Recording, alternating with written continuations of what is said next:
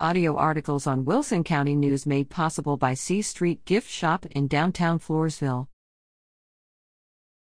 Selling Floresville, Pat Brown looks back on 40 years in real estate.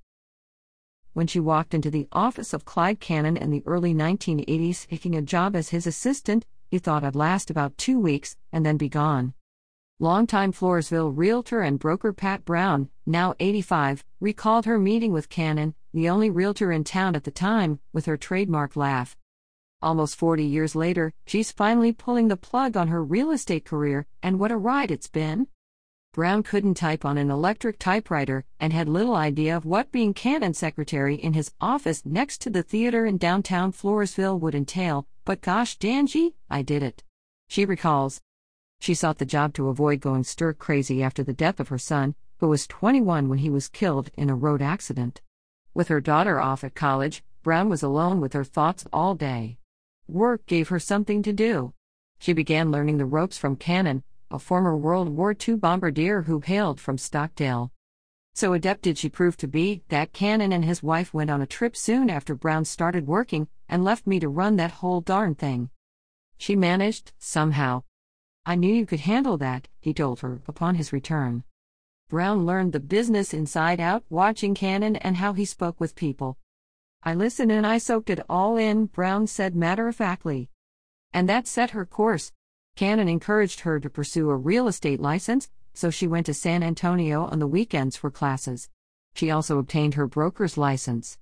There was none of this online stuff, she said. Soon, Brown decided to go out on her own. She bought out CC Cannon Realty in 1983, launching Cannon Brown Realtors. Mr. Cannon closed his office and came to work for me, Brown exclaimed with undeniable glee. Cannon remained with her as an associate broker until he retired. On January 1, 1984, a new era in real estate began in Wilson County, with the founding of Pat Brown Realtors. Brown found a property to turn into her office, a former service station at the corner of C and 4th Streets, on the corner of the courthouse square. My dad used to deliver Gulf products there, and I'd go with him, Brown recalled of her childhood. The man that would give me a nickel to buy candy down the street. When she bought the building, it was a terrible mess, she said. It had an outdoor toilet and little to recommend it. But Brown was undeterred.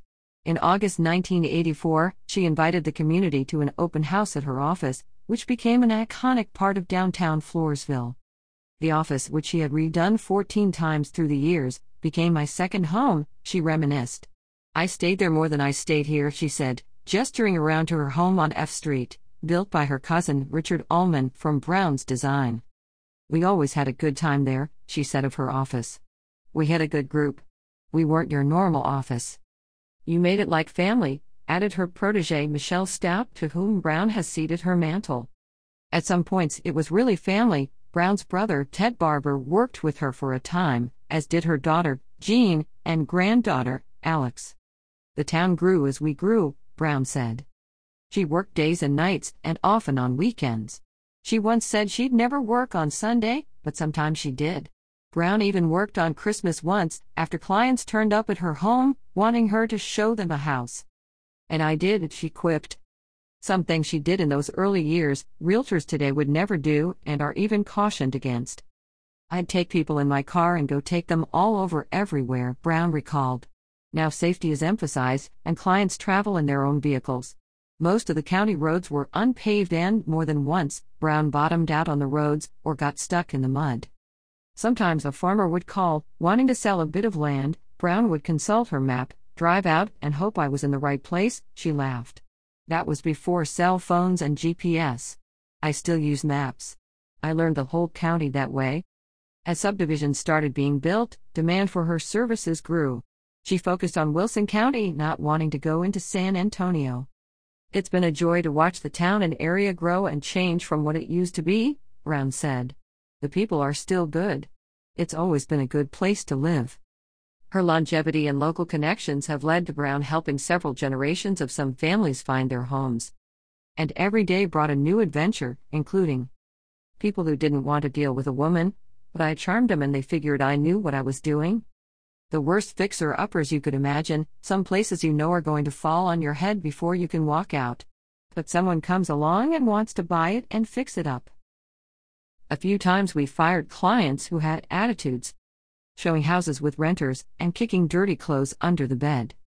Being chased by dogs and even bitten by one once while discussing a property deal. She also found herself covered in fire ants as she waited to show a property in the country. Working with people going through divorces always was a challenge, Brown shared. But Pat's a therapist, always talking nice with them, saying there's a better way to do this, giving guidance, Stout chimed in. Stout took the front desk for Brown in 2012, succeeding others, including Jennifer Varnon, in the role. They all became agents. Like Cannon spurred Brown, she encouraged Stout to get her real estate license. Following in her mentor's steps, Stout also obtained her broker's license. As Brown prepared to close up shop, Stout absorbed Brown's clients. If you do it wrong, Brown turned to Stout with a glint in her eye I'll come back and haunt you. Now, the longtime Floresville realtor is looking forward to traveling some and taking things a bit easier. The toughest thing, she said, is having to give up her work. It's been a good life, Brown said, looking around her. It's kept me going. What other kind of job could you have where you get to do all these different things? Kilby Smith at WCNOnline.com.